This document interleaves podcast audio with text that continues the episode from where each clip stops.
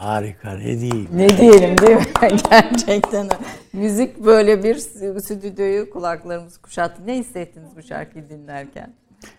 Yani birincisi bizim ne kadar esas değer yani önem vermemiz gereken şeylerden uzaklaştığımızı şimdi bundan sonra siyaset konuşacağız. Değil mi? Filan yani. Aslında müzik konuşmak Yani, vardı diyorsunuz. İyi tabii doğru. Esasında öyle. Ee, bu hem yaşadığımız e, şeyleri, tabloları değerlendirmeye imkan veriyor. Yani Hacı Arif Bey döneminin Tarkan'ıydı neredeyse. Yaşadığı mi? dönemin. Biz öyle bakmıyoruz. Bugün Dede Efendi'yi dinlerken filan veyahut da e, TRT'de veya diğerler kanallarda yayınlarken o bestelerin, o şarkıların sözlerini tabii bugün anlamıyor. Ne genç nesiller anlıyor ne de bizden bile hatta anlayan çok fazla yok. Ya bir altyazı geçmeyi falan bile düşünmüyoruz. Yani bu budur, bu budur. Öncesinde yani bir açıklama yapmayı, Bir Düşünün, sorumluluk dev- da yani, evet, yani- Belki o duyguyu ta- ta- transfer etmeyi, taşımayı Evet. bugüne o, Evet. o insanın. yani ak- ve bunlar yani bu dünya müthiş çapında. bir şeydir, anlatımdır yani bir hasretin, bir sevdanın yani Evet. bu kadar müziğiyle. Yani sesini- düşünün ki şöyle yani ben öyle diye düşünüyorum. Yani Dede Efendi'nin bir ferah feza ayini var. Ee, yani Amerika'da üzerine doktora yazılmış. Princeton Üniversitesi'nde üzerine doktora yazılmış. Bizde dinleyen bile yok. Var gene. Ben ben öyle bu bu program Yani vesilesiyle de Olumsuz şey var, var efendim. Ama Bizi güzel- yani dünyada da kıymeti biliniyor. İnşallah günün birinde bizde de e, bizim yeni genç kuşaklarımızda bu merak uyanır. İşte sizlerin falan böyle güzel sesleriyle. yani efendim Yaprak Sayar, Furkan Reziloğlu. Ee, Evet. Bir teşekkürle günaydınlar Tabii, dileyerek evet. başlayalım. Hasret e, biz Sema Moris'in sesinden de dinlemiştik Yaprak. Evet, Esi- aslında şey ilk olarak Seyhan Hanım'ın okuduğu bir eser. Sema Hanım sonradan icra etmişti. Ee, çok güzel bir hem film müziği olarak da kullanılmış zamanında ee, ama modern bir beste öyle Modern. Evet öyle. 1930'lar falan gibi evet. hatırlıyorum. Zaten o dönemde bir, bir, bir kuşak gibi bunlar. Birkaç şey Evet, böyle bir geçiş çıkmış. dönemi gibi. Evet.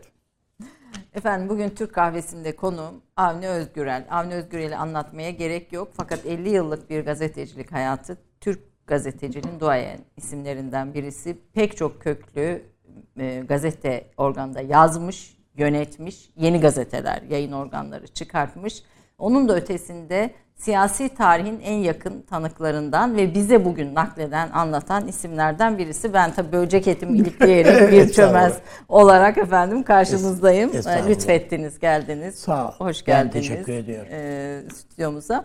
E, bağlama çalıyor imişsiniz ve müzikle gazetecilik arasında karar veremediğiniz bir e, ha- Evet. hayatınızda anınız da olmuş. Evet öyle.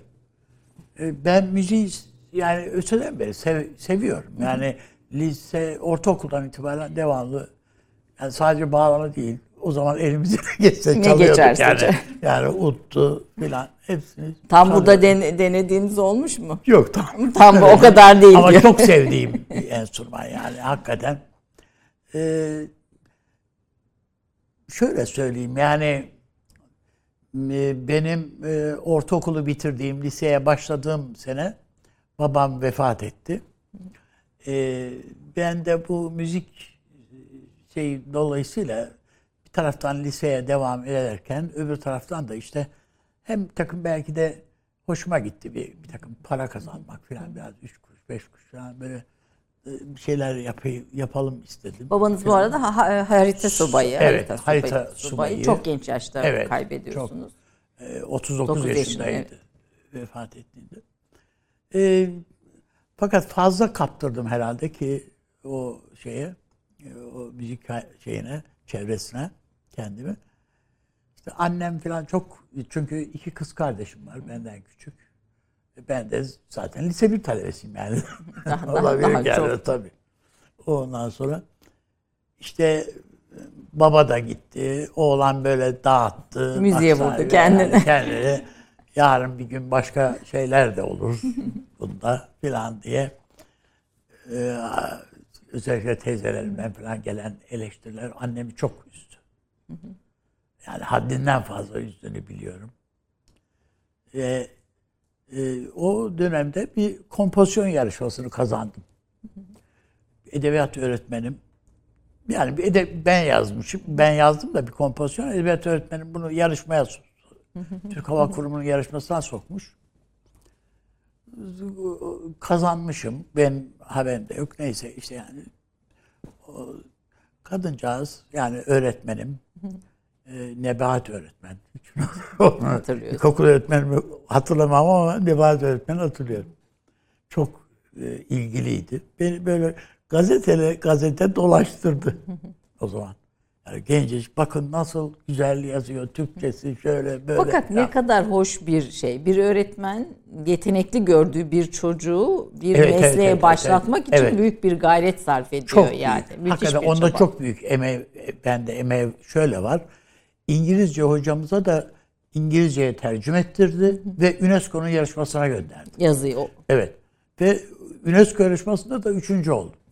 Yani Muhteşem. o az bir şey değildi Evet. yani. Ee, o zaman e, An- Ankara'da gazeteci, yani gazetecilik değil de işte ta- beni dolaştırdığı gazetelerde e, bir takım e, e, büyüklerimiz gazeteci hala, hala hatırlıyorum bazılarını zaten. Ee, benim çok sonradan etkilendiğimde rahmetli Osman Yükselser'den geçti filan yani. Gel gazeteye. Yani bir gençlik köşesi var zaten burada. İşte sen Yaz. ona bir şeyler koy. Yaz falan filan. Ee, filan. Ee, sonra rahmetli Hasan Karakaya ile birlikte biz ikimiz Ulus Gazetesi'ne başladık. Kaç yaşlarındasınız? 15-16 falan gibi. 17. 17. 17 yeni bitirmişim. 18 falan yani. Yeni yani. Ee, ama o kadar e, şey ki hevesliyiz ki ve ben biraz da tabii o müzik şeyi dolayısıyla para kazanmaya da alışmışım yani. Düğünlerde falan da çalıyorum. Çok hoş. Ee, Ankara'da böyle bir çevre vardı. Yani Ankara'da Gençlik Parkı'nda gidersiniz bir çay bahçesine oturuyorsunuz. Çok, sizin gibi birçok genç geliyor. Çalıyor. Hani böyle amele pazarları olur ya. Gel atla kamyona atla gider. Atlarsın gidersin gibi. Böyle bir şey vardı yani. Ee, Menderes iktidar dönemi muhtemelen yaklaşık veya 27 Mayıs olmamış. 27 Mayıs ol- Olma. oldu canım. Oldu, Yani, ha, pardon, tabii, a- pardon. Tabii yani. Ee, Süleyman Demirel baş- Dönemi, baş- tamam. dönemi, 65'li başbakandı. filan. Alt- 69'a 60 geldiğinde. Öyle bir şey ortamda e, daha fazla kazanayım diye ben yani falları bile yazıyordum yani. Ulus Gazetesi'nin günlük fal şeyi vardı. O, falları bile ben yazıyordum. Ekstra para veriyorlar çünkü onun için. Ya. Ee, yani geceleri de oradayım. Çok fazla şey yapmıyorum. De, yani o zaman kurşun potolar siz bilmezsiniz yani.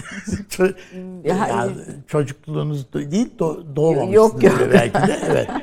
O kurşun potalar var e, gazete Dizgiler. sayfaları onunla. İşte Diziliyor. Entertype dediğimiz bir dizgi makinesi onlarla da diziliyor. Onlar erimiş kurşun olduğu için onların üstünde çok güzel menemen pişiriliyor filan filan. Yani böyle bir dönemdi o. Dönemdi. Ee, ve müzik bitti. Yani benim için Gazetecilik. anneme çok üzülüyordum. Ankara'da Dil Tarihçiler Fakültesi'nin duvarında bağlamayı kırdığımı hatırlıyorum. Kaç yaşındaydınız? Bu da böyle. İşte yani 18, 19, bitmişti 19 bitmiş. yaşında Yani bir yıl falandım. içinde siz gazeteciliğe Evet. artık adapte olmuştunuz evet. medya. Sizi Şöyle yani beni biraz herhalde e, şimdi e, Hakkı, e, Hakkı Öcal falan da yani aynı dönemdeyiz biz falan. İsmet Paşa'nın e, Pembe Köşk muhabirliğine verdiler beni. Enteresan dinle okurken Pembe Köşk muhabirliği diye bir muhabirlik mi Evet var? vardı tabii. Mesela İstanbul'da da Hilton muhabirliği var. yani gelen en ünlü şey orası. Başka da bir otel yok doğru düz. İşte Amerika'dan birisi geldi işte orada kalıyor. İstanbul'da, Ankara'da da bu tür şeyler var. Ben ilk tabii Ankara'yı bilen tabii biliyor. Kışın çok soğuk. Olağanüstü soğuk ve Pembe Köşk Çankaya'da. İsmet Paşa'nın evi. İlk gittiğim gün donuyorum yani. Hakikaten Ayaz. ayaz var, kar var, her şey var. Bir gün e, yani bir gittiğimde e, köşkten bir asker çıktı. Yani bir hizmetli. Asker demeyeyim de hizmetli çıktı. Elinde böyle sepet var. İçinde yumurtalar var. Herkese ikişer tane yumurta dağıttı. Ben de herhalde ya sabahleyin kahvaltı etmemiştim. Ya yumurtayı sevdiğim için falan. Bir de o üşüme, Oturdum yedim enerji, yani. enerji, tabii, tabii, tabii. enerji Oturdum olsun. yedim onları yani. Aynı kişi biraz sonra yani bir yarım saat sonra tekrar çıktı. Herkesten topladı o yumurtaları. Geri aldı. Ben dedik ben Yedim. yedim yani. Güldüler, gülüştüler falan gittiler falan. Meğersem o sıcak şeyde soğukta e, parmaklar ellerimiz üşüttüğü için yumurtaları vermişler ki sıcak kaynar yumurtalar ondan. Elini el, Sıcak tutsun, el evet, ellerinin sıcak tutsun diye. Çünkü not alıyoruz filan yani. Bunu herhalde içeride de anlatmışlar ki İsmet Paşa beni çağırtırmış. Benim ilk İsmet Paşa ile fotoğrafım vardır. Getiriyorum. Evet, Sana koymayı evet, unuttum evet, onu. Efendim orada çekildi. Yani gel gel bakalım. Evet, Gel bakalım diye. Şimdi Ya ama şimdi ben- şöyle yani çok erken yaşta ve çok e, aslında e, siyasetin göbeğinde başlamışsınız. E tabii yani mesela e, biraz da böyle ufak değil değil böyle çok böyle çocuksu belki de görünüyordum herhalde. Nazmiye Hanım falan da severdi. o da işte bulgur pilavı yaptım gel oğlum. Dedi, diye, böyle. e, Gelirim onlar Ankara'da mutfakta e, bir şey hazırlatırdı bana filan. Nazmiye Hanım zaten ikramperverliğiyle çok, tabii lider çok. eşleri içinde. Muhteşem. Yani Aslında liderleri konuşuyoruz da eşlerini çok konuşmuyoruz. Benim hayatımda e, Nazmiye Hanım'ın yeri çok farklı. Yani Süleyman Bey'in bir olumsuz bir takım ha, olumlu olumsuz değil, hatıralarım var ama Nazmiye Hanım'la ilgili hep olumlu şeyler şeyler yaşadım. Ve Nazmiye Hanım çok gururlu bir e, insandı. Allah rahmet eylesin. Şöyle bir örneği bile size söylesem yeterlidir yani. 12 Eylül'de e, askerler e, almaya geldikleri vakit Süleyman Bey'i, tabi Bülent Bey'i de almışlar. Rahşan Hanım'ı da. E, Ra- diyorlar ki Süleyman Bey'e eşlerinizle birlikte. Zincir bozanı. Zincir yani e, onlar önce Hamza Koy'a gittiler sonra Zincir. Şey, e, Süleyman Bey ikna edemedi Nazmiye Hanım'ı. Edememiş yani. Filmde Önce biraz bir- e, vermişsiniz Evet, o öyle. sahneyi. Ya- yani Zincir bozan filmi. rica ediyor. Nazmiye beni küçük düşürme Hı, gel diye. diye gel diye. Ve Nazmiye Hanım bir fırlıyor aşağı asker yani kapıya iniyor. Ve diyor ki yani bana kendisi de anlattıydı. Ee, Ben yani Nazmiye Hanım'ın ağzına küfür de yakışırdı biliyor musunuz böyle. Çok dobra bir kadın. Yani küfür yakışır mı ağza? Öyle diye söylemiyorum ama askere diyor ki Süleyman başbakan. Bu ülkenin başbakanı. Onu alın götür. Ama bu, bu, bu ben bu evin. Bu ev benim evim. Ve bir sunturlu bir küfür savuruyor. Çekin gidin diye. Sonra tekrar Süleyman Bey işte aman ha, Nazmiye filan filan diye öyle. Ve Süleyman Bey e, Zincirbozan'dayken mesela bütün e, e, siyasetçi eşleri geldiler. Aileleri. Nazmiye Hanım hiç gelmedi. Ama Hamza Köy'e gidiyor Gelmeyince galiba. Hamza Köy'e gittiler. canım. Orada baş başalar. Zaten. Ee, oraya hiç gelmedi. Bu Süleyman Bey'e çok dokunmuş. Herkesin hanımı geliyor. Sen gelmedin diye şey yapmış. Nazmiye Hanım içine sindiremiyor çünkü o darbeyi filan. Daha çok kişilik, kişilikli, bir Kişilikli kadındı bir yani. kadın, evet, evet e, öyle yani- biriydi. Sırf Süleyman Bey'in gönlü olsun diye orada Nizamiye'nin girişinde bir kırmızı bir çizgi var. Oradan içeri girmek, dışarı çıkmak yasak. Oraya kadar gelirim diyor. Esasında içeride yani bir baş başa görüşebilecekleri bir yerde var. Ama oraya gelmem diyor. Dışarıdaki nizamiye oraya kadar gelirim. Ee, ama Süleyman Bey de sarılmak istiyor. Eşi, hoş geldin filan yani filan diye. Süleyman Bey bana dedi ki hayatımda bir defa yasayı veyahut da kuralı ihlal ettim. O kırmızı çizgiyi geçtim. Nazmiye için o da. Nazmiye Hanım. Nazmiye Hanım için. Yani evet. çok değişik bir hanımdı. Allah rahmet eylesin. Tabii e, biraz programın ilerleyen dakikalarında konuşalım istiyordum ama e, liderlerin bir kendileri var bir de eşleri var tabii. Tabii, İkisi tabii, tabii. ayrı ayrı karakter. Şimdi de baktığınızda öyle değil mi? Yani Tabii, tabii. Ta- Tayyip Bey ayrı, Emine Hanım ayrı. Emine tabii. Hanım çok ayrı bir e, karakter. E, ama biz hani siyasetin biraz daha Emine Hanım yaptıklarını Tayyip Bey arkadan takip ediyor çünkü. diyor, diyorsunuz. E, kadınlar biraz daha belki daha öngörülü de oluyorlar bazı. Daha şefkatli, daha e, toplumla daha bir Bir arada. bir arada veyahut da sinyalleri daha çabuk alıyorlar. Evet toplumun e, sinyali. Duyarlılıkları kadınlar daha alıyor. Bu, Bulgaristan göçmenli bir ailedensiniz. Evet. Balkan Savaşı ile Türkiye'ye göç Evet. eden bir aileden. Dedenizin ismi Mehmet Avni Evet, öyle. Özgürel herhalde.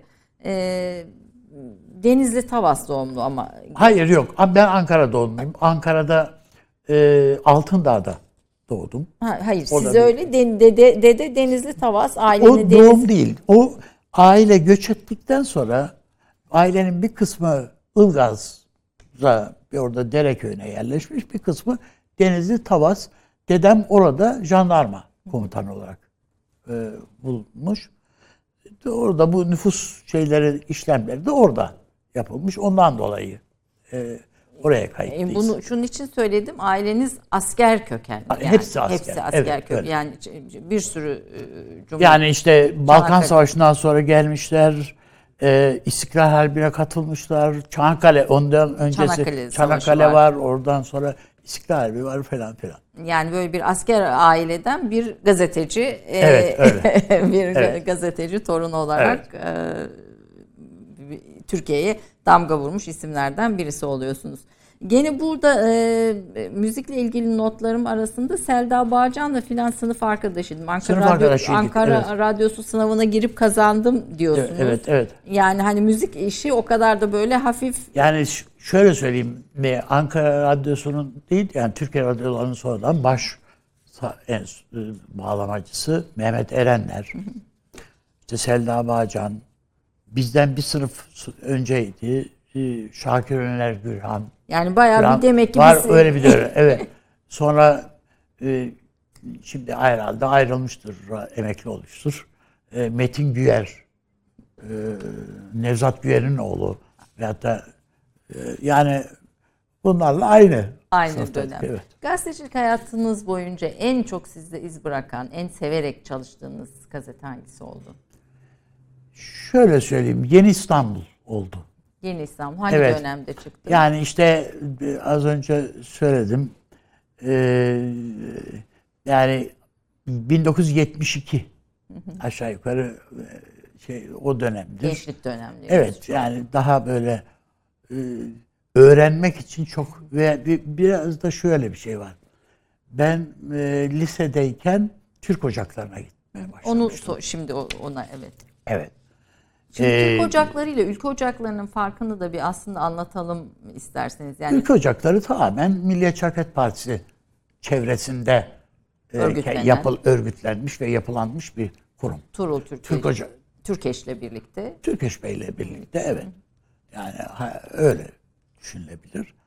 Ee, işte ülkücü gençlik falan diye. Yani çünkü Ben e, sonradan ül- yani- ülke ocaklığım hiç olmadı, Türk ocaklığım vardır diyorsunuz. Tabii yani ülke ocaklı olmadım hiç. Yani kuruluşunu bilirim.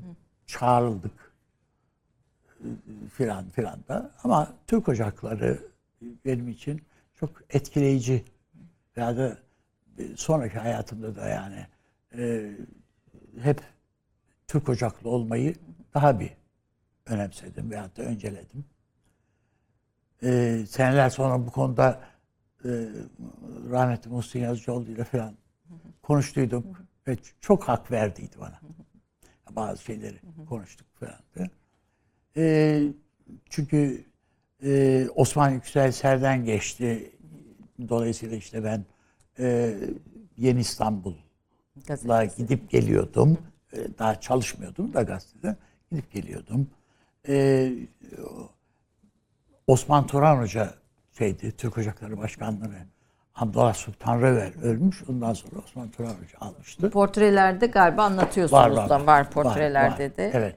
Bu unutulmayan portreler aslında medya Evet. tarihinde, siyasi tarihinde önemli Birçoğunda isimlerinin birçoğunda var. Var, var, Evet. tabii. Buyurun. Şöyle bir şey. E, tabii Türkeş Bey e, ayrı bir, bir parti oluşturdu.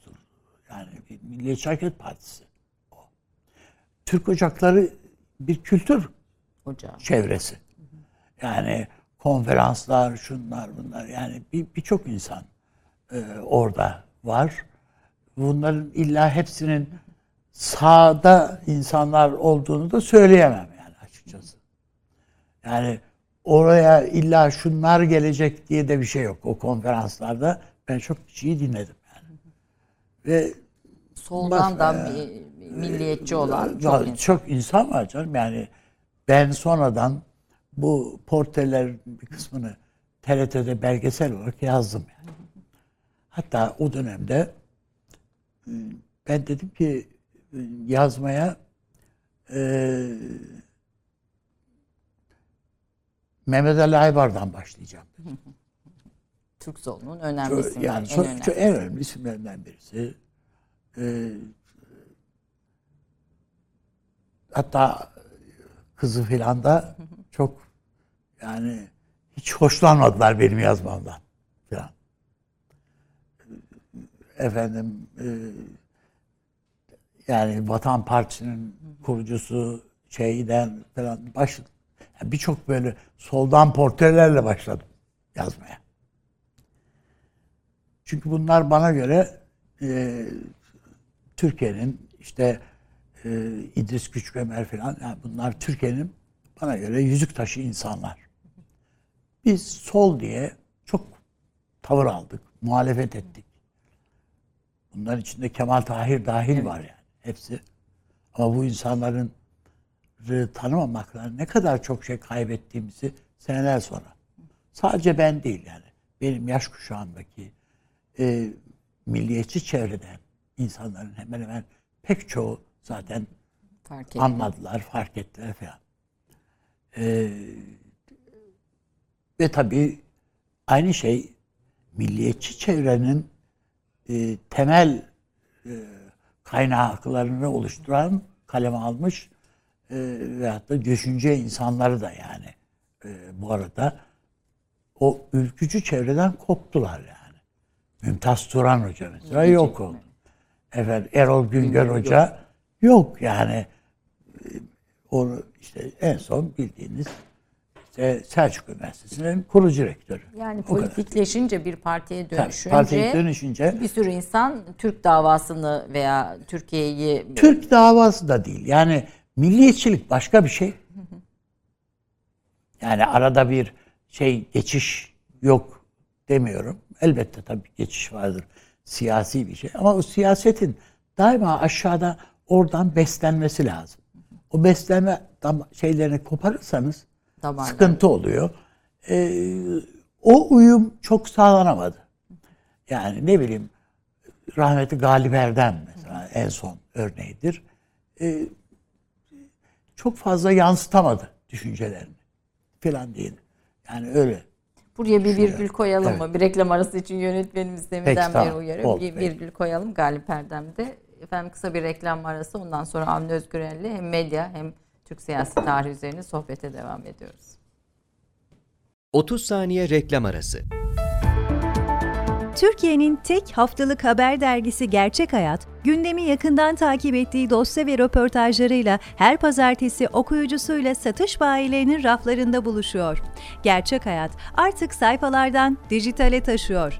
Sayfalara sığmayan yazılar, röportajların perde arkası, interaktif içerikler. Gerçek Hayat artık size daha yakın. Tüm içeriklerden ilk haberdar olmak istiyorum diyenler.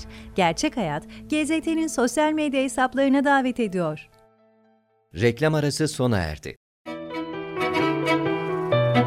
Avni Özgürel, Bulgaristan göçmeni bir ailenin çocuğu olarak 1948'de Ankara'da doğdu. Gazeteciliğe 1969'da Ulus Gazetesi'nde başladı. Aynı zamanda İktisadi ve Ticari İlimler Akademisi Ekonomi Maliye bölümünde yüksek öğrenimini tamamladı. Milliyet, Akşam, Yeni İstanbul ve Ayrıntılı Haber gazetelerinde ve Yankı dergisinde gazetecilik mesleğini sürdürdü. 1980 sonrası Yeni Sözcü adlı haftalık gazeteyi çıkardı. 1981 senesinde TRT için Bulgaristan Türklerinin içinde bulunduğu durumu yansıtan ilk film senaryosu olan Belene'yi kaleme aldı. Gelişim yayınlarında çalıştı. Gazetecilik hayatını Sabah ve ardından Radikal gazetesinde özel haber müdürlüğü, Doğan Yayın Grubu bünyesinde Yeni Ufuk gazetesi genel yayın yönetmenliği yaparak sürdürdü. Pek çok belgesel film ve televizyon dizisinin yanı sıra Zincir Bozan, Mahpeyker Kösem Sultan ve Darbe adlı sinema filmlerinin senaryo yazarlığını yaptı. İşaret Taşları, Cumhuriyet ve Din, Osmanlı'ya Hasret Topraklar, Ayrılıkçı Hareketler, Portreler Galerisi, Küllenen İzler 1-2, Osmanlı'dan Cumhuriyete iktidar oyunu ve Unutulmayan Portreler adlı kitapları yayınlanmış olan Özgürel, belgesel ve dramatik film yazarlığını da sürdürmektedir. 1975 senesinde Ayfer Özgürel'le evlenen ve iki kız çocuğu babası olan Avni Özgürel, Yeni Birlik gazetesinin yayıncısı ve yazarıdır. Efendim Avni Özgürel bugün konuğum. Ee, reklam arasından önce benim ilk ocaklığım yoktur, Türk ocaklığım vardır ve neden Türk ocaklığı olduğunu anlatıyordu ve Evet. o dönem ülke ocaklarının milliyetçi hareketin içinde e, milliyetçi duyguların içinde diyelim Evet, hareket evet. demeyelim. Milliyetçi duyguların içinde olan hatta sol kesimden de birçok insanı kucakladığını, yerler. gidip geldiğini ve bazı önemli isimlerin de e, Türk ocaklarının içinde olan önemli isimlerin de ülke ocaklarına sıcak bakmadığını veya en azından mesafeli, durduğunu, mesafeli durduklarını. durduğunu anlatıyordunuz. Galip Demirel'de kalmıştık. Buyurunuz. Ee, evet. Ee, şöyle söyleyeyim size.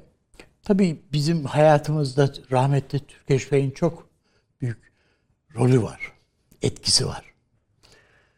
O işte o 44 yargılamaları, e, o İşkence milliyetçi ediyor. işkenceler filan. Bütün o işkencelere muhatap olan bir insan olması filan e, hepimizi, he- herkesi, benim de işte çocukluk, gençlik yıllarım hepimizi çok etkilemişti. E, ve 27 Mayıs sonrası onun farklı bir duruşu var çünkü. E, yani idamlara karşı falan bir Ama 27 Duruşu Mayıs'a götüren sürecin içinde de etkin bir isim. tabii. Etkin bir isim tabii. Ama e, dolayısıyla şöyle size söyleyeyim. Yani siyasete başladığı dönemde e, Tuğrul Türkeş bana dedi ki babamla tanışmak ister misin? Bizim için rüya gibi bir şey yani. Tabii falan dedim ben. Ya tanışmak istenmez mi? Yani bu Ankara'da Kader Sokak'ta o zaman evleri. Ee, rahmetli Muzaffer Hanım eşi çok Allah rahmet eylesin. Yani demin Nazmiye Hanım'a söylerken şimdi, evet. Muzaffer ablaya da şey yapmış olmayayım. Çok muhteşem ve muhterem bir insandı. Aslında Mill- Milliyetçi Hareket Partisi'nin e, yapılanmasında Muzaffer Hanım'ın çok önemli rolü var. Yani köy köy dolaştı diyelim. O çok önemli. Bir sabah er- beni çağırdı Tuğrul. Gittim. Tabii gözümde benim bir Türkeş ka- şeyi var, fotoğrafı var. Sert bir adam. Sert, o kadar şu, bu işkencelerden, filan, tırnak falan gel- geçmiş. geçmiş bir insan. Ee, İşte masa var. Ben oturmuyorum bile. Muzaffer abla devamlı sen otur gelir. Yani geç şey yaptı onun için hani şimdi gelir. Ee, efendim falan dedi. Tükeş Bey'e de hani böyle bir çocuk geldi falan da dememişler herhalde. Biraz sonra Tükeş Bey geldi. Yanlış hatırlamıyorsam puantiyeli bir pijama. Bütün karizma gitti mi? bütün karizma gitti. Filan. Ee, yani öyle bir ilk tanışmam öyle yani. Sonradan tabii ben 12 Eylül'e doğru Her Gün Gazetesi'nin Ankara temsilcisiydim. Yani MHP'ye yakın bir yakın değil MHP'nin yayın organı.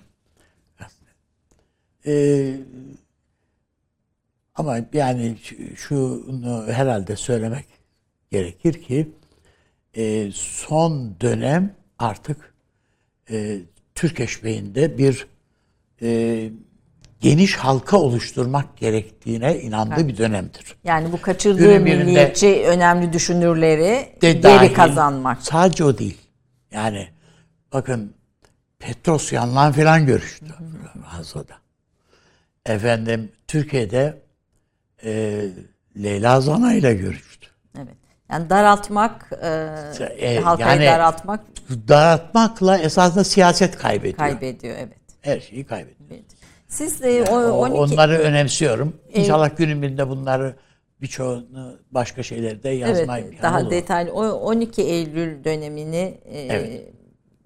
yaşayan, anlatan, arka Evet. planını bilen ve bu dönemde e, ona karşı 12 Eylülcülere karşı gazete çıkartan, Yeni Tabii, Sözcü öyle. gazetesi çıkartan ve işkence gören, Tabii öyle. e, hapse giren, çıkan e, Evet. filan birisiniz. Aslında Zincir Bozan filminde de kısmen o o dönemi bir kesit olarak anlatıyorsunuz. Başka da film yapılmadı. Bir tek sizin Zincir Bozan e, ve çok da önemli aslında ve o süreci tamamen bir Amerikan kurgusu olarak da yansıtıyorsunuz. Ama biraz- şimdi herkes kabul ediyor onu. O zaman beni yuhaladılardı. Ya dört tane general var ortada. Yani Bunlar bunlar yaptı işte diye. Ben de diyorum ki bu, bunlar bunlar vitrindeki insanlar. Bunlar değil. Yani bunlar yaptı elbette ama bunun arkasında Amerika var. Türkiye'deki bütün darbelerin zaten arkasında var. 27 Mayıs'ında mı? Hepsinde. 12 27 Mayıs'ta var, 12 Mart'ta var. O 12 Mart'ta var ve o, o yılı 1970 ile e, 80 arasındaki Türkiye'nin en uzun 10 yılı ve aslında bugüne de gelen birçok Evet. meselenin e, tohumlarının atıldığı bir zaman dilimi Kesinlikle olarak öyle. görüyorsunuz. Kesinlikle öyle. Yani Bu engellenemez miydi? Yani bu Amerikan etkisi vesaire etki engel yani siyaset neden Problem şöyle. diye başlayalım. Türkiye'nin NATO'ya girişiyle başlıyor süreç. Ee, onu sizler bile, yani bir seyircilerimizin de benim yaş grubumdakiler bilebilirler veya belki hatırlayan olur. Bizim askerin giydiği botlara Roosevelt denirdi. Yani Rose, ayakkabılar bile oradan geliyor. Yani ve onlar merasim ayakkabıları. Nor- Normal bizim askere yoksa Beykoz kondura, kondura veriliyor. Ama diğerleri böyle Roosevelt. Roosevelt ay- ayakkabılar var. Ee, düşünün ki 27 Mayıs yargılamaları veyahut da o yasada sürecinde e, Milli İstihbarat Teşkilatı o zamanki ismiyle MAH'ın e, bütün e, CIA tarafından yöneltildiği, maaşlarının CIA tarafından ödendiği filan. Hepsi o zaman e, Ahmet Salih Korur'un yani Başbakanlık Müsteşarı'nın ifadelerinde filan var yani ortaya çıkmış. O kadar kontrol altına almışlar çünkü Türkiye'yi. 27 Mayıs'tan sonra topluca çok fazla sayıda binlerce asker emekli edildi. Subay. Generaller. Türkiye'de 270 küsür generali emekli ettiler. 10, 18, 20, 25 tane ne general kaldı Türkiye'de. Bunların hepsinin e, yani aslında şey temel sebep şu. Amerika milli mücadeleyi yaşamış, görmüş, subay istemiyor. Çok temel. Çok temel düşünce budur. O tasfiyelerin altında. Çünkü bunlar milli refleksleri olan insanlar. Kurtuluş Savaşı'nı yaşamış, görmüş. İşte e, Rüştü Erdelhun Paşa 27 Mayıs'ta e, Genelkurmay Başkanı'ndan uzaklaştı. Yani İstiklal Madalyası sahibi bir Genelkurmay Başkanı'ydı. İstemiyorlar bunu. Ve tamamını tasfiye ettiler. Bunların ya bizim bunlara emekli ikramiyelerini vereceğiz. Ona bile paramız ona paramız yok. Yani nasıl bu emekli, Emekli edelim deyince Cemal Gürsel İncirlik üstünden para getirttirdiler. Merkez Bankası'na. Ve o dolar karşılığı Türk lirası çıkartıldı. Onunla ödendi o emekli ikramiyeleri filan. Ee, ve, ve bir takım subayları da susturmak için işte şimdi bu e, şeyde e, Mecidiyeköy'de filan var ya bu su- subay evleri Evet, evi evet. falan onlar filan o levazım siteleri bilmem ne filan.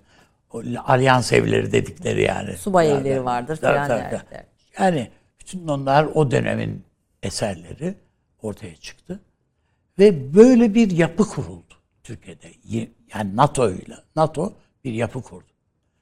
Ee, ve dikkat ederseniz yani e, ondan sonra gelen bütün subaylar acaba yani ben biz de nasıl darbe yaparız diye bir hesabın içinde oldular ve e, işte Taratay Demirler yani iki tane iki defa darbeye teşebbüs etti. Ya bu darbede o kadar da zor bir iş değil falan diye. Yani Doğan Avcıoğulları falan değil mi? O Cemal Madanoğulları'nın falan filan şeyleri. O, onlar işte o 9 Mart darbesi 71'i hazırladılar. Yani sonradan Başarısız. patladı o. Evet. Başarısız oldu. E, 12 Mart'ta Memduh Tamaç falan gerçek manada bir darbeyi acaba o yapmadan nasıl idare ederiz diye kendi oğlunu bile emekli etti Memduh Tamaç Paşa. E, ama darbe girişiminin başında e, gerçi ben bunları e, bir kısmını bu Zincir Bozan'da yazdım yani. Zincir Bozan'da da var. Osmanlı'dan Cumhuriyet Evet, İktidar, iktidar o- oyununda da bu yaz. kitapta Evet. da bir hayli Evet. detaylı e, Evet. bilgi var ve tavsiye Yani- ediyorum gerçekten Türk siyasi tarihini bilmek isteyen bu kitabı okumalı. Yani yani bir tekrar göstereyim. Birçoğunu- E, evet yani böyle siyaset tarih kitaplarından değil bence bu bu kitaplardan daha iyi okunuyor. Şöyle size söyleyeyim. Yani e, vefatından önce işte e, o dönemin yaşamış, o dönemin MİT müsteşarıyla falan Fuat Paşa ile falan da konuşmuştuk.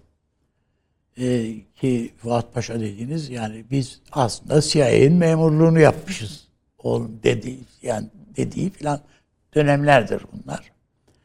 Ve Türkiye'nin yani bunu, bu, şu tabloyu hatırlayın. Ee, rahmetli İhsan Sabri Çağlayan'ın zaten anlattıklarımın hepsi rahmetli oldular da onun hatıraları yayınlandı. Bakın e, geliyor Amerikan Büyükelçisi o Dışişleri Bakanı o. Diyor ki İhsan Sabri Bey diyor sizden bir şey biz çok önemsiyoruz. Bu haşhaş ekimini yasaklayın. Diyor ki İhsan Sabri Bey ben Dışişleri Bakanıyım. Ya benim görevim değil ki bu. Falan. Diyor ki Süleyman Bey'e biz sorduk, söyledik, o reddetti. Bir de siz sorun, söyleyin diyor. Yani bunu çok önemsediğimizi. Olur diyor, sorayım yani. Sonra diyor ki gittim, sordum. Olmaz dedi diyor. Bir de beraber gidelim diyor. Önemini beraber anlatalım. E peki diyor İhsan Sabri Bey. Beraber gidiyorlar. Süleyman Bey diyor ki kardeşim Türkiye'de Afyon diye vilayet var yani. Nasıl yasaklayacağız biz? İhsan Sabri Bey'e Süleyman Bey yanından çıktıktan sonra Amerikan Büyükelçisi diyor ki İhsan Sabri Bey siz- sizi sever. Siz bu partiden uzaklaşın. Ayrılın. Çünkü Amerika'ya itiraz etti Başbakanı, Ta- Türkiye tabii. Başbakanı. Tabii. Ve haşhaş bizim için çok önemli. İhsan Sabri Bey diyor ki ne bileyim adam darbeyi bana Haber haber, vermiş. ver aslında. E, Darbeleri Araştırma Komisyonu raporunda vardı sanırım Evet. Süleyman Bey ile Süleyman Demirel ile o zaman hayatta e, Evet. yapılan e, görüşmede. E, haberiniz olmadı mı darbeden diyorlar. O da e, duydum. İstihbarat Teşkilatı Başkanı'nı çağırdım e, bizimle görevli. Böyle bir söylenti var. Durum nedir dedim. O, işte 12 Eylül'ün şeyinde. O da yok efendim hiçbir şey yok dedi diyor. Ya öyledir. Yani rahmetli Türkeş Bey başbakan yardımcısıyken bana dedi ki ya dedi hep dedi böyle ben de o zaman Yankı'da Yankı dergisindeyim. Hep dedi söylenir işte bizimle ilgili böyle MİT'te böyle çok önemli şeyler falan var. MC Hükümeti hükümetleri döneminde. e, MİT irtibatıyla görevlendirilmiş olan kişi e, e, Türkeş Bey MİT müsteşarı diyor benimle ilgili dosyayı bir getir dedim diyor. Demiş. Diyor ki geldi bir dosya bir sayfa bir şey işte Turancıdır yok bilmem nedir filan filan filan. Türkiye siyasetçisinin şöyle bir algısı var. Ya düşünemiyor yani ya MİT gerçek dosyayı bana getirir mi hiç? Gerçek dosya başka da o başka yerde Başka yani. yerde. aslında. Ama bir saf çocuksu tarafları var. Ya ben burası bana bağlı yani. Ben istesem getir diye. Bizim siyasi tarihimiz darbeler tarihidir. Tabii. Aa, Yani Tabii. tabii, Osmanlı'da hatta Ha, Osmanlı'da Türk, da. Timuçin'den Tabii, başlatarak tabii, Türk tabii. devletlerinden. Orta Asya'dan itibaren. Orta Asya'dan itibaren başla hatta e, bir o notu da burada söyleyeyim. 16 devlet değil 41 Türk devletinin içinde bunu Tabii, evet. geçerli Hepsi olduğunu var. söylüyorsunuz. Peki bu darbelerin hepsinde Amerika mı var? Yani başka sebepleri yok mu darbelerin? Şimdi elbette bizim ihmallerimiz var. Ama e, Amerika'yı şöyle tanımlamak lazım. Yani 1940'larda İsmet Paşa'nın bir ordu teftiş şeyi var. Cumhurbaşkanı olarak orduyu muhtemelen ya 30 Ağustos'a falan denk getirmiş ya ya da bir şeye denk getirmiş.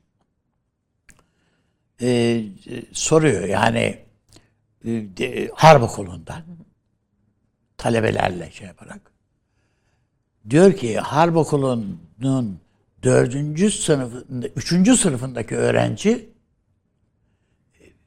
dördüncü sınıfındaki öğrenciden bir yıl sonra Cumhurbaşkanı olma şansına sahiptir. Bunu bilerek yetişin diyor. Şimdi artık nereye doğru yürüdüğünü o genç, o harbiye talebesi bilir.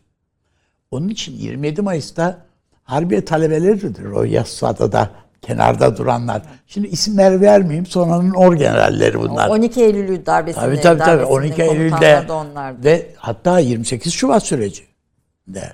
Bunların hepsi o 27 Mayıs Yassada'yı görmüş tiplerdir, insanlardır. Bir kısmı kıta hizmeti yapmamıştır ama o orada o Menderesleri falan tokatlayan, tekmeleyen e, harbiye talebeler.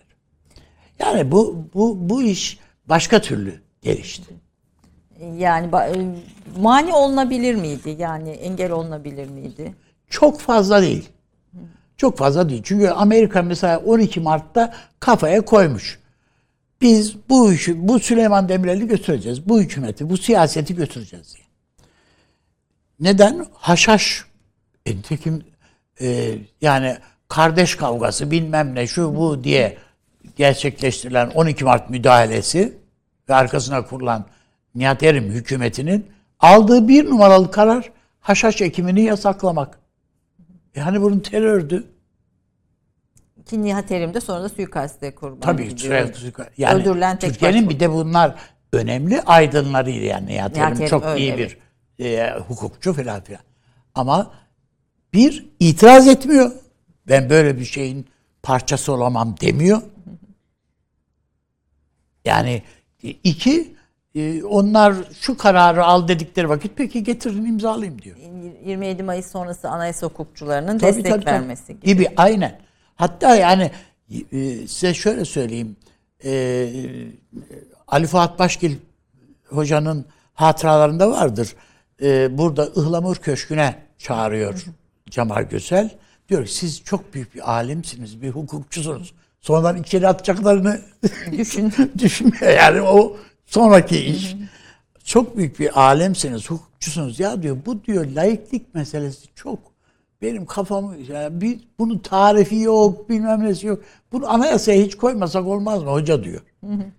Ali Fuat Başkin'in hatalarından açın bakın yani.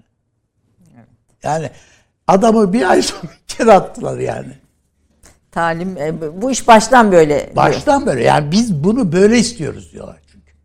Ba- baştan böyle. Bunun kırılma noktaları olmuştur elbette. Ya mutlaka kendi içinde de vardır. Mutlaka. Yani bir darbeyi yapın ve ondan sonra Marmaris'te koltuğunuzun altına portföyü alıp gezin. Kenan Evren'in son halini hatırlıyorsunuz Evet, değil mi? evet, evet. Bu- Resimler. Tablolar yapıyordu bilmem neydi falan. Kimse de çevirip kafayı e, sen neler Ne yaptı? yaptıydın diye üstüne gitmedi. Çünkü şöyle bir şey var. Ben bu generallerin 12 Eylül generallerin e, e, Tahsin Şahinkaya hariç hepsiyle görüştüm. Diğerleriyle görüştüm. E, size şöyle bir şey söyleyeyim. Yani e, ne yaptıklarından ne kadar haberleri olduğundan emin değilim. E, sadece ver, önlerine getirileni Yapıyorlar. imzalamışlar. Ama darbenin bir esas yürütü, yürütücüsü var. Kim o? O da e, Haydar Saltık. 28 Şubat'ta da. Hayır, 28 Şubat diye değil. Hayır, hayır, 12 Eylül için. 12 Eylül Sonrasında için. da. Haydar Saltık. Yani Milli Güvenlik Kons- Kurulu Konseyi Genel Sekreteri. Yani bütün Amerika ile irtibatı, şunu bunu, siyaset olacak mı, olmayacak mı, kimi içeri atacağız, kimi atmayacağız filan. Kim öne çıkacak, kim, çıkmayacak, kim, görünecek, tabii. kim Hepsi görünmeyecek. bunlara ve yani Kenan Paşa filan onların şeylerine bakıyorlar. Haydar Saltık sonrasında neler yaptı? Düşünün hepsi dışarıda, kimisi Bodrum'da yaşadı, kimisi bilmem Marmaris'te yaşadı, şu bu filan. Bir tek Haydar Saltık karargahta yaşadı. Emeklilik süreci de öyledir. Cenazesi filan gizli kapaklı kaldırıldı. Kimsenin haberi yok yani. Evet. Yani hani bilmiyoruz o yüzden mesela Tabii, tabii, tabii, sonraki tabii, tabii. dönemde Yani hiç onun için çünkü merak ettim. ki, e, o misyon biliniyor çünkü. O gizli bir misyon. O bir ya tabii. Türkiye'yi yönetme misyonuna görevini vermişler adama. Peki 12 Eylül deyince Düşünün bakın 12 Eylül'de E, Kenan Evren çok sevdiği için söz vermiş Turan Feyzoğlu'na. Siz başbakan olacaksınız diye. Turan Feyzoğlu'nun mecliste odasını filan da hazırlamışlar. Makam arabası da hazır. İşte sekreteri bilmez hepsi hazır. Turan Feyzoğlu da gelip gidiyor.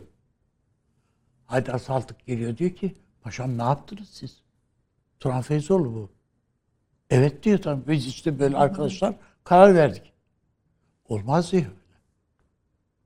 Biz bütün partilerin liderlerini içeri tıktık. E, siz bir tane siyasetçiyi ayırdınız getirdiniz. Darbeyi bunun için mi yaptık? Peki ne yapalım? Haydar Bey diyorlar. Toplanıp yani Turan Bey'e de ayıp olmaz mı şimdi? Hiç diyor ayıp olmaz ben söylerim diyor. Ne olacak? Niye ayıp olsun? Öyle dediydik ama olmadı. Deriz geçer gider filan. Ve ondan sonra işte Bülent Ulusoy. Bülent Ulusoy'u getirdi.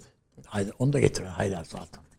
Evet belki bir e, filmi yapılması gereken, hikayesi Ya, asıl bilinmesi yani, gereken evet. isimlerden birisi. 12 Eylül'le ilgili bir küçük hikayenizi de dinleyeceğim. Sonra da biraz bugüne gelmek istiyorum ama o arada Zincir Bozan filminin sonunda bir türküyü kullanıyorsunuz. Yazımı Evet. kışa çevirdin beni. Ha evet. Değil mi? Şimdi onu bir Yaprak ve e, Furkan'dan Evet, dinleyelim çok değil mi? güzel. Böyle bir e, Çok güzel, aslında hani genelde Türk müziği söylüyor ama ben böyle rica ettim. Siz filmin sonunda kullandığınız için. Sağ olsun. Yapmaya çalışıyorum.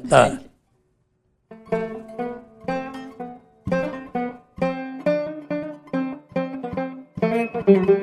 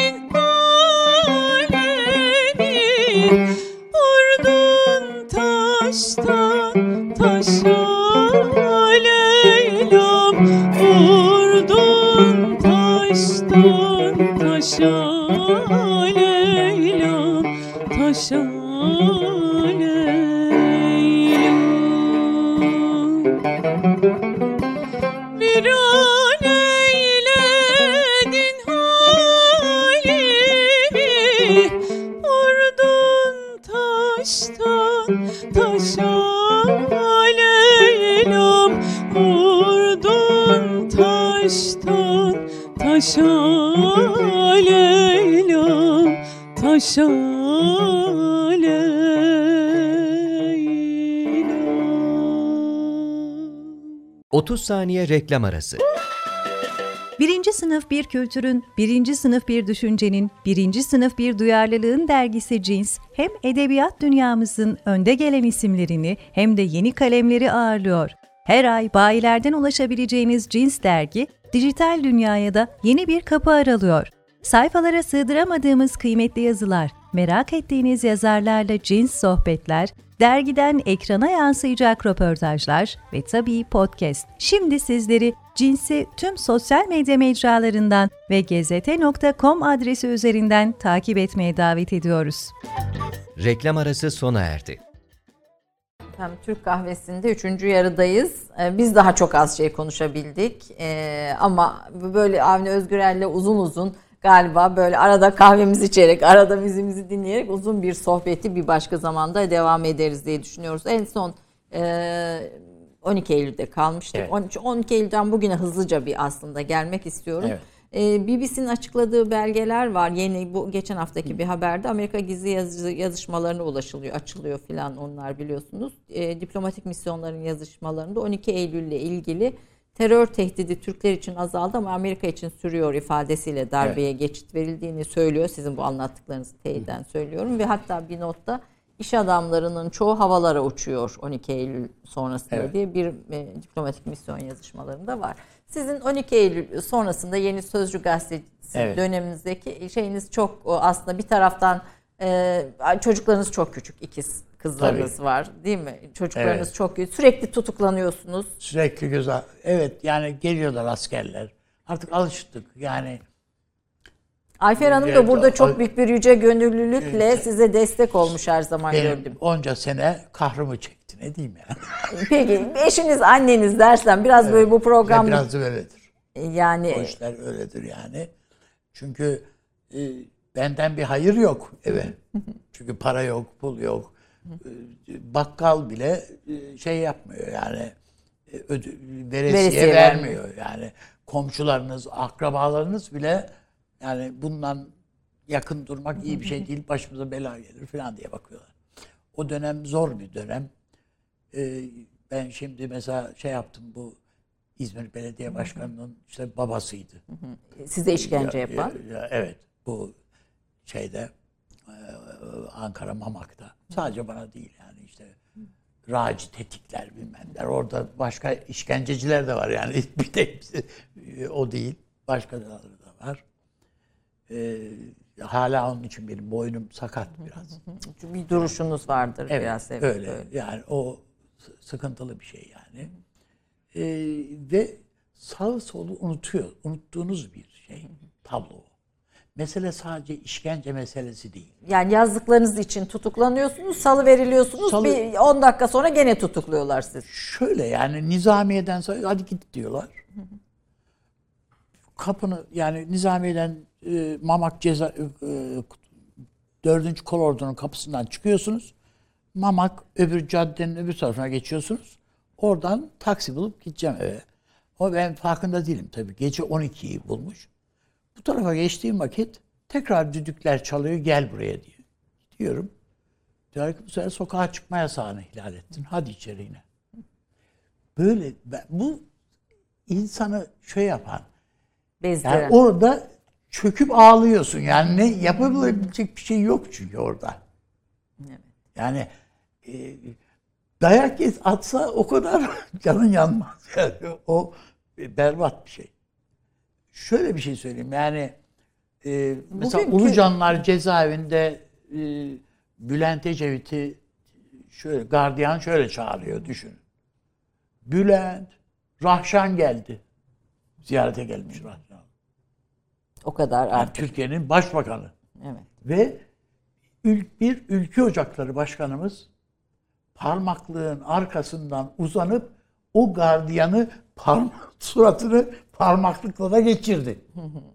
Yani alnında manlında hala duruyordur herhalde o, O izler. izi. Ya Bülent dediğin adam senin Türkiye'nin başbakanı, başbakanı. değil. Şimdi bunu yapan bir ülke ocakları başkanı. Başkan evet. Ve Bülent Bey sakinleştirdi. Evet, O orada artık sol sağ hiçbir İşte bir, bir- yani nihayetinde bir devlet adamı yani Bülent Ecevit dediniz. Ve baktığınızda internete girenler görebilirler. Yani Bülent Ecevit'in mahkemede bir sanık yerinde bölmesinde Bülent Bey var. Arkada bir tek Rahşan Hanım duruyor. Dinleyici şeyinde. Yani koskoca CHP terk etmiş. kimse gelmedi. Ki- Ya bir tek Rahşan Hanım var. Dinleyici şeyinde sırasında. Bu internette var bu fotoğraf. Yani onu demek istiyorum. Böyle bir dönemi yaşadık. Yani nedir? İşte BBC'ye demeç vermiş diye. Bülent Bey'in içeriye Haydar Saltık'ın öfkesini çekmesinin sebebi o. Yani, yani bu, bu böyle bir dönem. E, Bu yani e, Kenan Evren'in e, Türkeş'i yurt dışına kaçıracaklar falan diye böyle bir söylentiler çıkınca bir kaçmaya kalktım. içerideki bütün ülkücüleri asarım falan diye nara attığı bir dönem yani bu. Ben mesela mesafeli duruyorum MHP'ye o dönem. O ilk ihtilal yapıldığında e, rahmetli Bülent şey e, Türkeş Bey'e diye Ankara'da e, mevki hastanesine götürmüşler. Görmek seni çağırıyor dediler. Gittim. Bizim orada Selim diye bir arkadaşımız var. O görüşmemizi sağlayacak. Gece. Bir oda, çıplak bir oda, gri. işte bel, yani bir askeriyenin bir odası, bir hastane odası düşünün.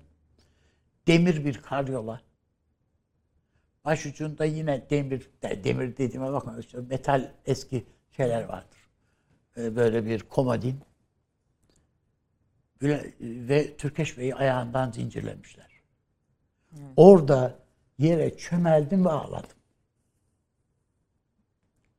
Yani siyaseten peşinden yürüdüğünüz insan yani. yani.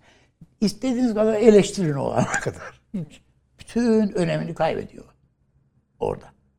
Ne ne yapabilirim? İşte yeni, yeni sözcüğü o zaman çıkarmaya Onu karar evet, verdim. verdiniz. Ve, ve dik duran 12 Eylül'e Tabii, tek tabii, tabii. ses karşı ses çıkarttıran dik duran gazete oldu ve buna bedel de siz de ödediniz. Aileniz de buna bedel ödedi. Bu Evet, arada evet. Ayfer Hanım'a da Ayfer Özgürel Hanım'a da tüm bu süreçte ayrıca bir minnet e, ve Dedim, desteği için. kahrımı çekti. evet altını çizelim efendim. Biz her seferinde mutlaka işlerinde altını çiziyoruz. Evet. Şimdi orada bir simitçi Kerim hikayesi var ama onu e, Avni Bey'in röportajlarını da dinleyip okuyabilirsiniz. Şimdi biraz hani Evet. bugüne gelmek istiyorum. Süremiz de çok e, azaldı diye. E, sizin önemli röportajlarınız var. Evet. Yani tüm şeyin Ben halinde. de bazısını önemsiyorum. Sizin en önemsediğiniz hangisi? Yani birçoğunu önemsiyorum. Şimdi bazısını deyince peki siz hangisini? Yani bugünün siyaseti işte tarikatlar falan diyoruz. Mesela rahmet ya o da öldü, öldürüldü. Gonca Kuruş ile yaptığım bir röportaj. Ölümünden 10 gün önce yaptım. Evet yani ölümünden 10 gün önceydi yani yayınlandı. E, Mesela bu önemli. Onun dışında rahmetli Necip Fazıl'la yaptığım söyleşi var. Çok keyif aldığım ve çok da ses de getiren bir söyleşiydi. Neyse yani bunların hepsini önemli, birçoğunu önemsiyorum. Yani Kara Yılan var bunun içinde Tabii karşı de- taraf var. Şey var yani doğrudan doğruya Şam'da Abdullah Öcalan'la Abdullah bir üç Öcalan. gün geçirdim ben çünkü. Ee, yani nasıl bu işi bitirir diye falan. Ya bu işi biterse beni de bitirirler dedi. Falan filan. Bunların hepsini inşallah günün birinde yayınlayayım da istiyorum. Yayınlansın da istiyorum. Şöyle söyleyeyim. 28 Şubat. Yani biz mesela şimdi darbe gibi görmüyoruz onu. Diğer darbeler asker geldi, oturdu, işte ülkeyi yönetti filan. E, 28 Şubat dediğiniz e, bunun arkasında yok mu işte Amerika? Bu var. Biz bunun sadece bir işte laiklik kaygısı, Atatürkçülük endişeleri filan hatırlayın yani o Evet, dönemleri. Sincan'da tanklar yürüdü, Kudüs tabii günü Sincan, yapıldı evet, Kudüs vesaire. şeyleri filan. Oysa şu, Amerika Irak'a müdahale karar vermiş. Ee, rahmetli Erbakan Hoca'nın başbakanlığı döneminde bu Bülent Ecevit döneminde de aynı şey geçerli. Yani her ikisi için de Amerika'ya bu kap izni Türkiye vermez idi. Bunu kesin Amerika biliyor Washington. Ve bu adamları temizlemek lazım.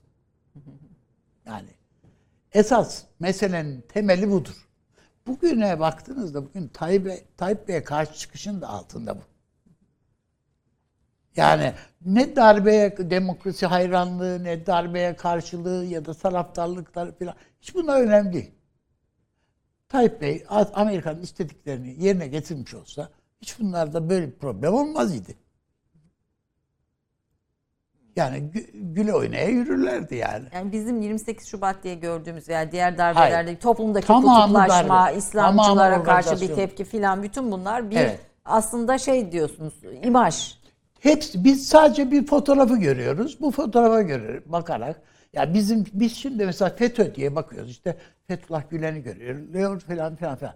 Bundan yani eğer buysa fotoğraf yani hakikat bu bundan ibaretse e, o zaman hiçbir şeyi kavrayamamışız demektir bana E, FETÖ göre. darbesini diğer darbelerden ayırarak e, çok e, farklı bir yere koyuyorsunuz. Tabii tabii tabii.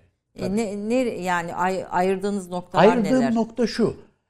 Hiç Amerika doğrudan kendisi devreye girmedi. Bunda kendisi doğrudan devreye girdi.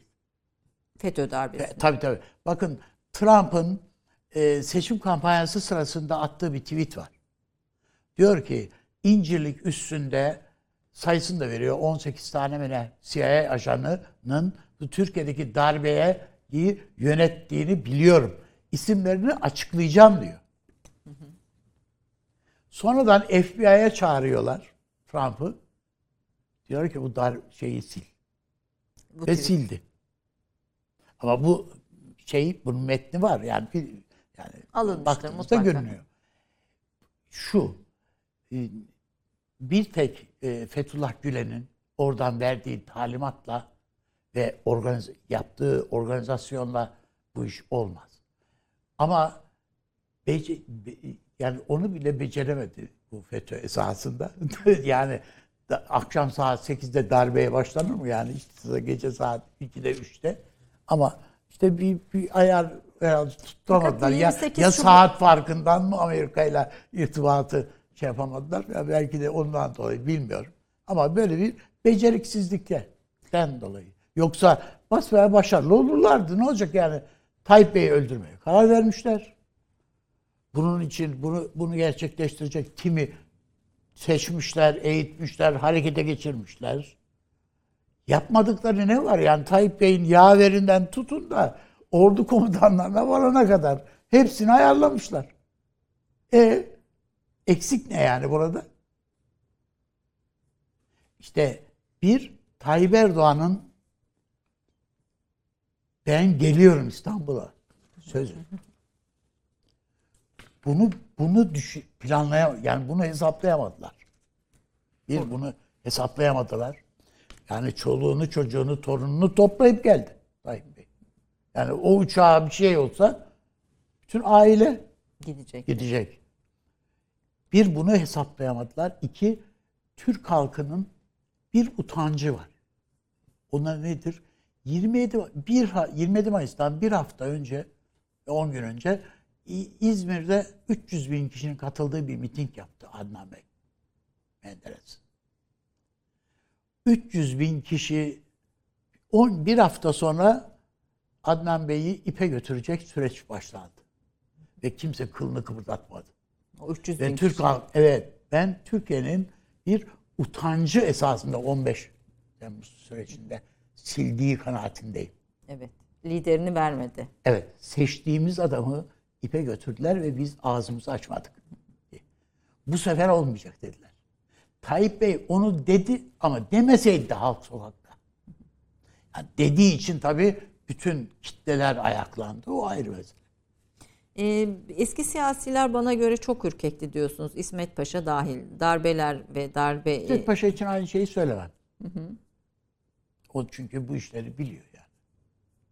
Ama bütün bu darbeleri yani Süleyman Demirel böyle yaşa. O darbenin içinde yaşadı. Yani her an ipe götürülebilir. Nitekim yani bir cumhurbaşkanı ada- adayı seçiyorsunuz. Ee, Adamı karga tulumba gönderiyorlar. Bilmem kimi diyorsunuz onu tutukluyorlar. Bir iki de bilmem ne yapıyorlar. Bütün o korkuyu yani Süleyman Bey'in her gece yatır yatarken Menderes'i idama giderken ki fotoğraflarını e, gözünün önüne gelmediğini düşünen Tabii. ya, bu işleri canlı bilmiyor tanı yani birebir onun içinde yaşamış Tabii canım, olmanın tabii. da getirdiği bir şey var. Türkiye'nin kadim meseleleri var. Yani işte Evet. Ermeni sorunu, Kürt meselesi, e, Evet, ondan evet. sonra Yunanlılarla işte ve Evet. biri bitiyor, biri başlıyor mesela. Evet. Şimdi mesela bu bugünlerde bir Ermenistan Azerbaycan'a saldırması falan yeniden başka bir şey gündemde. Bu laiklik bir taraftan, Tabii. bir taraftan İslamcılar ve e, şey arasında Evet. laikler arasındaki kutuplu İslamcılar demeyelim de hani böyle Evet, bir öyle. şey İslamcı siyasetle ilgili bir takım e, kaygılar, endişeler, taraftan tarikatlar. Hani bütün bu kadim me- meselelerle ilgili çözümü nerede görürsünüz? Bir yasağın kaldırılmasında görür. Mesela tarikatlarla ilgili falan. Ya bütün bu tarikatlar var. Bütün parti genel başkanları sağcısı solcusu fark etmez. Hepsi ziyaret ederler seçimlerden önce filan. Yani ister yani Alevi dergahlarına gidersiniz, dedelerine gidersiniz. Hem aynı zamanda tarikat şeyhlerine gidersiniz. Kamuoyu önderleri Veya kamuoyunda kanaat önderleri bu insanlar. Ama bu insanların önemli bir kısmının ellerinde bir icazet yok. Ve ortalıkta pek çok kendisini cemaat diye veya camia diye, şu diye, bu diye, işte yapı diye tanıtan e, tarikat örgütlenmeleri var. Bunların tamamının devlet kontrolünde olması lazım. Osmanlı'da böyleydi. Ki ona rağmen Osmanlı'da bir Tabii, sürü tabii, e, Yani kapatmalar yaptı. Düşünün ki Osmanlı'nın ilk dönemi yani Hacı Bayram Veli zincire vurulmuş götürülmüş Edin, Edirne'ye getirilmiş. ifadesi alınmış. Sen siyaset yapıyormuşsun doğru mu diye. Sonra elini öpüp serbest bırakmışlar. O ayrı mesele ama yani Osmanlı daima bu dikkati göstermiştir. Ee, şimdi bana göre yasakların kaldırılması lazım. Dergi, yani tekke Dergi. ve zaviyelerin e, seddine dair olan kanunun kaldırılması lazım. Devlet bir heyet kur- oluşturmalı. Kimsenin itiraz etmeyeceği, bilimsel kimliklerine kimsenin itiraz etmeyeceği bir heyet oluşturulmalı. Ve orada var olmayan şimdi icazetleri var olanları da yenileyerek falan var olanlar vardır. Yenileyerek yeni bir takım icazetler vermeli. Evet bu insan insan kişileri, toplumu aydınlatacak. Dini bakımdan, tasavvufi bakımdan evet, bilgilendirecek bir kişidir diye. Ve de- devamlı bu eskiden mesela e, yani Abdülhakim Arvasi Hazretleri olsun, Abdülaziz Bekkini Hazretleri olsun. Mesela Bekkini Hazretleri'nin e, hanımı bebek patiği örüyor. Hacı Bayram şeyin e, Kapalı Çarşı'nın girişinde Bekkini Hazretleri yere onu sererek onları satarak geçiniyorlar. Şimdi öyle mi? Yani hepsine bakıyorsun, hepsinin altında Mercedesler, bilmemler, işte bin paralar, pullar falan filan. Bu böyle olmalıdır anlamında söylemiyorum bunu ama mesela bir hanım geliyor birisine diyor ki e, Arvasi Hazretlerine diyor ki benim bir baba dedem babamdan kalma bir veya eşimden kalma bir apartmanım var. Kim çoluğum çocuğum da yok, kimsen de yok. Bunu dergaha bağışlamak istiyorum. Diyor ki git Kızılay'a bağışla. Veya bir aş ocağı. Nereyi istiyorsan oraya bağışla. Yani hiç bize gelme bu konuda. Şimdi bu adamlar da yani bunlar da yani bu, bu, bu insanlar da işte e, Necip Fazıl Üstad'ın e, Ah- şeyhidir yani Abdülhakim Arvasi. Yani bütün bunlar bu insanları da görmüş bu toplum. E, yani bu, bu- buna şey yapmalı. Mehmet Said Kotku'yu gördük. Bilmem şunu bunu gördük yani. Ama bir bu yasakları kaldırmalı. İki e, onun ötesinde de bu Kürt meselesinde mesela. Ben bu açılım sürecinde işte bu akil insanlar döneminde Tayyip Bey'in ne kadar samimi olduğunu gördüm orada. Bunu mutlaka çözeceğiz diye. E hakikaten de yani siyasi üstlendiği siyasi riski siz de biliyorsunuz. Evet. Anlatmama gerek yok. Ama arkadan hançerlendiğini de biliyoruz. bunun sadece Türkiye'deki iki tane, üç tane HDP'li veya işte o zamanki parti neyse nin marifeti olduğunu inanırsak yanlış yaparız. Buna Tayyip Bey de belki inandırıyorlar falan. Çünkü ısrarlı olamıyorsun sonradan. Çünkü bunun zararını gördün diyorlar. Şey, elini çek buradan diyorlar Tayyip Bey'e de. Sonuçları Ya ortaya bu, koyuyorlar. bunu çözme diyen, bu işi çözmeyen sen yani bir sen nereden çıktı aklına geldi? Kim soktu senin aklına bunu diyorlar. Bunu da yapan Amerika. Çünkü çözül bu meselenin çözülmesi Amerika'nın Orta Doğu'daki planlarını alt üst ediyor. Siz örgütlerin de sadece devletlerin değil örgütlerin de resmi tarihi vardır. Devletler nasıl kendilerine tarih Ta- uydurursa aynen. örgütler de uydurur. Şimdi PKK'nın da burada kendisine bir resmi tarihi var. Var tabi. Ezberlettiği. Tabi. Bunu bunu kendi ç- ta- takımlarına bunları ezberletiyorlar. Zaten. Onlar da bir kısmı hala PKK'nın e, Marksist bir kuruluş olduğuna inanıyor filan. Yani hakikaten gülnesi şeyler ama inanıyorlar yani. Bütün bunlara dair bilgiler, belgeler de ortada aslında kitaplarda. Yani okunacak Ama çok bunu şey var. Samimiyetle bunlara yaklaşacak bir anlayış. Türkiye'de bakıyorsunuz mesela işte bunu burada e, yani ana muhalefet diyeyim, bu tür şu diyeyim, bu diyeyim yani e, bütün bunların hepsinin o kavrayışta olması lazım. Bir ortak şey de yani evet eleştirebilirsiniz iktidar partisini veyahut da muhalefette falan.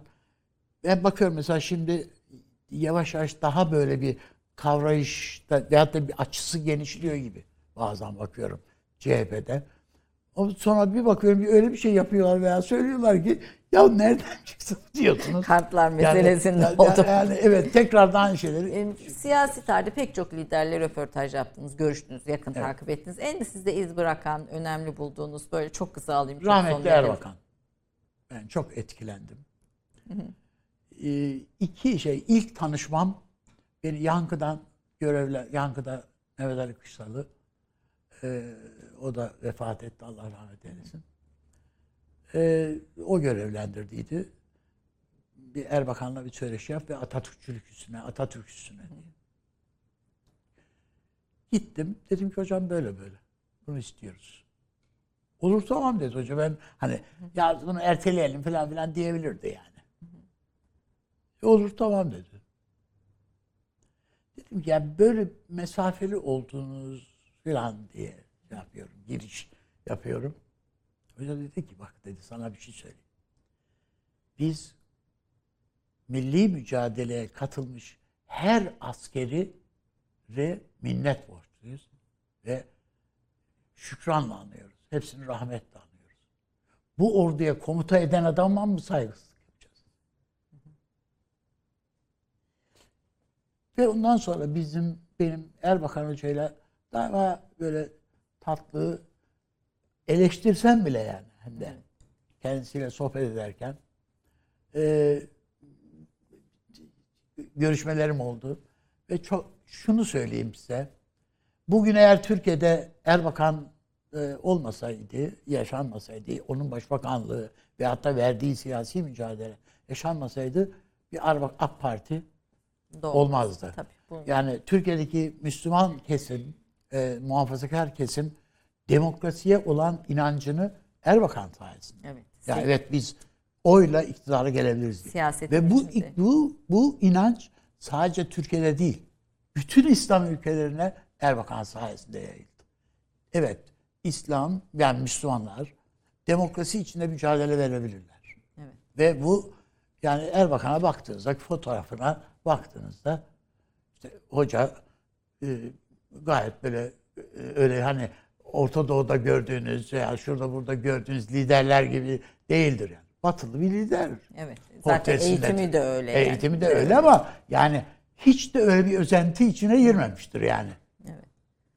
Yani ben hocanın çok büyük etki, günün birinde onun şeyinin e, etkisinin e, e, özellikle üniversiteler tarafından da değerlendirilebileceğini zannediyorum. Ee, aslında biraz onu biraz şey de konuşmak istiyordum sizde İslamcı kesimle milliyetçi kesim arasındaki ilişkiler, ortak noktalar, ayrışmalar filan. Fakat programımızın sonuna Evet. geldiğini uyarıyor yönetmenimiz. Yine bir başka sefere diyelim çünkü bunu İnşallah. da önemli buluyorum. Biraz sizi konuşmak istedik. Ee, hayatınızda en önemli üç kişiyi sayın desem Tabiatıyla hiç şüphesiz yani öncelikle yani eşim, çocuklarım, yani torunlar şimdi. torunlar değil mi? Tabii, evet. Yani üç Birbirinden tane- güzel evet, üç tane yani, torun. Yani çok Adaşım da var hocam. galiba bir tane arasında. Bir Evet, Ayşe, bir Ayşe var. En küçüğü, en e, şeyi şimdi e, en çok ona düşkünüm. Evet. De, diğerleri de esas öyle değil. mi? Hepsine hepsi tabii. E, ama meslek hayatımda e, şimdi bir tanesi kaldı sadece Hıncal Uç. Yani benim üzerimde etkisi olmuş ve hatta e, hala kalemini rahat kullanan, hoşumuza gitsin gitmesin Mesela. rahat kullanan bir insan. inandığı gibi yani kullanan. Örsan Övmen, Abdi Bekçi ve Mehmet Ali Kışlalı. Evet. Bu, bunların meslek hayatımda e, Örsan'dan çok şey öğrendim açıkçası. Yani gazeteciliğe başladıktan seneler sonra ben Örsan'la tanıştım. Ama bakış açımı, nasıl eleştirmem, yaklaşmam gerektiğini falan beni çok şey yaptı, etkiledi. Ama on- onların dışında e, Necip Fazıl Üstad beni çok etkiledi. Yani böyle yıldırım çarpmış gibi bir şeydi. Etki. Nurettin Topçu. Nurettin Topçular falan yani tabii ki onlar. bunların hepsi ama Necip Fazıl'ın şöyle bir şey var. Ben dedim ki hocam Üstad dedim hiç evde kitap yok dedim Necip Fazıl. Necip Fazıl'a. Söyleşte de vardır bu. Yani kendisiyle söyleşmede. Sen hiç süt içen inek gördün mü dedi. Hazır cevap. yani çok böyle şey böyle çarpıcı. Evet. Ya ve bunun, bunun üstünden bir böylesi Evet, bir evet.